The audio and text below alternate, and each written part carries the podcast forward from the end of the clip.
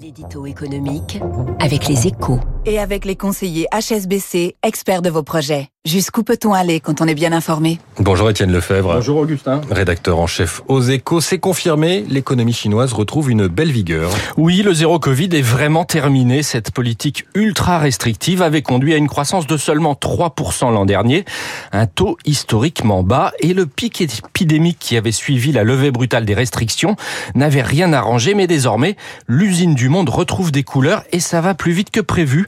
L'industrie a nettement accéléré en février, selon les indices parus hier. Les services avaient déjà bien repris et même l'immobilier, en plein marasme, se stabilise. Les ventes de maisons neuves rebondissent ainsi de 15%. Les perspectives à l'export nourrissent aussi l'optimisme des industriels. Les commandes remontent pour la première fois depuis 8 mois.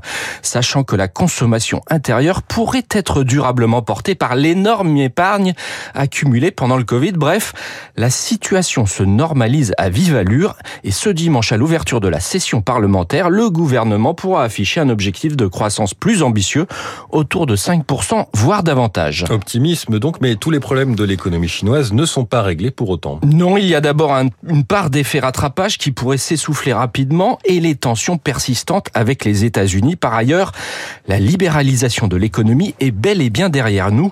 Le pouvoir chinois entend plus que jamais renforcer sa mainmise aux grand dames des investisseurs étrangers. Les réformes qui seront annoncées ce week-end devraient confirmer le rôle accru du Parti communiste et mettre en place une nouvelle équipe pour piloter l'économie. Des nouvelles têtes qui, selon les experts, devraient donner la priorité à la croissance plutôt qu'à la discipline financière. Au lieu d'assainir l'immobilier, par exemple, il s'agirait d'encourager le refinancement des promoteurs avec des effets favorables à court terme, mais beaucoup plus inquiétants à long terme. Étienne Lefebvre, à la une des échos ce matin, la Chine donc, mais aussi une page sur la France qui continue à regagner des usines, 150 ouvertures l'année dernière contre 70 fermetures. Il est 7h12 sur Radio Classique.